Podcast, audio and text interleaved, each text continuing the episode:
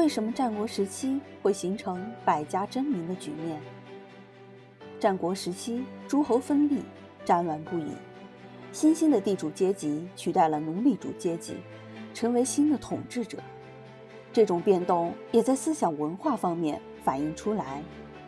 代表不同利益集团的学派人物，都在认真思考和分析剧烈动荡的社会形势，努力做出自己的解释，提出治世的良方，批驳别人的思想和主张。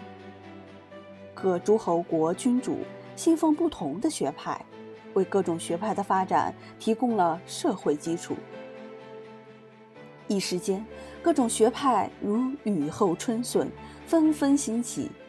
历史上把这种生动活泼的局面称为“百家争鸣”。实际上，当时比较重要的学派有儒、墨、道、法、明、阴阳六家。此外，还有兵家、农家、纵横家、杂家等。各家之言相互争辩，各有所用，形成了我国历史上罕见的百家争鸣局面。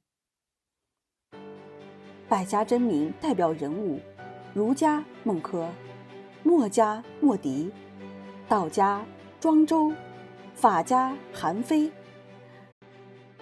名家公孙龙，兵家孙膑，农家许行。